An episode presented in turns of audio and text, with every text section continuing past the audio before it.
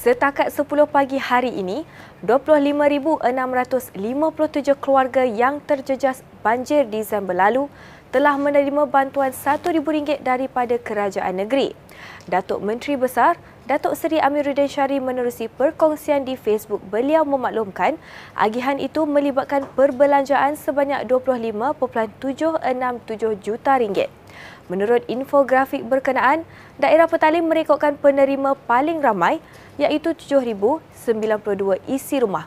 Selain itu, sebanyak 11 keluarga mangsa banjir yang terkorban telah menerima bantuan RM10,000 setiap keluarga. Sambutan Tahun Baru Cina 2022 peringkat negeri kekal secara dalam talian.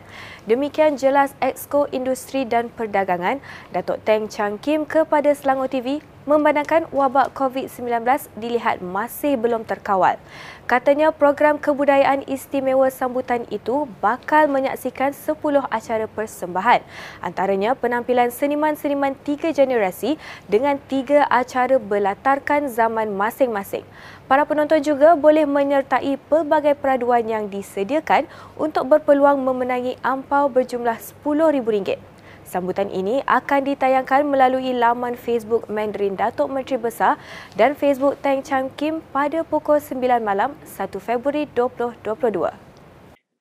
Memandangkan peraduan yang telah diajukan pada tahun lepas mendapat sambutan hangat, iaitu sambutan, uh, sambutan berkuah, para penonton dijemput mengambil bahagian pada tahun ini dalam berbagai uh, jabatan berkuah atas talian bagi memenangi angpau berjumlah RM10,000.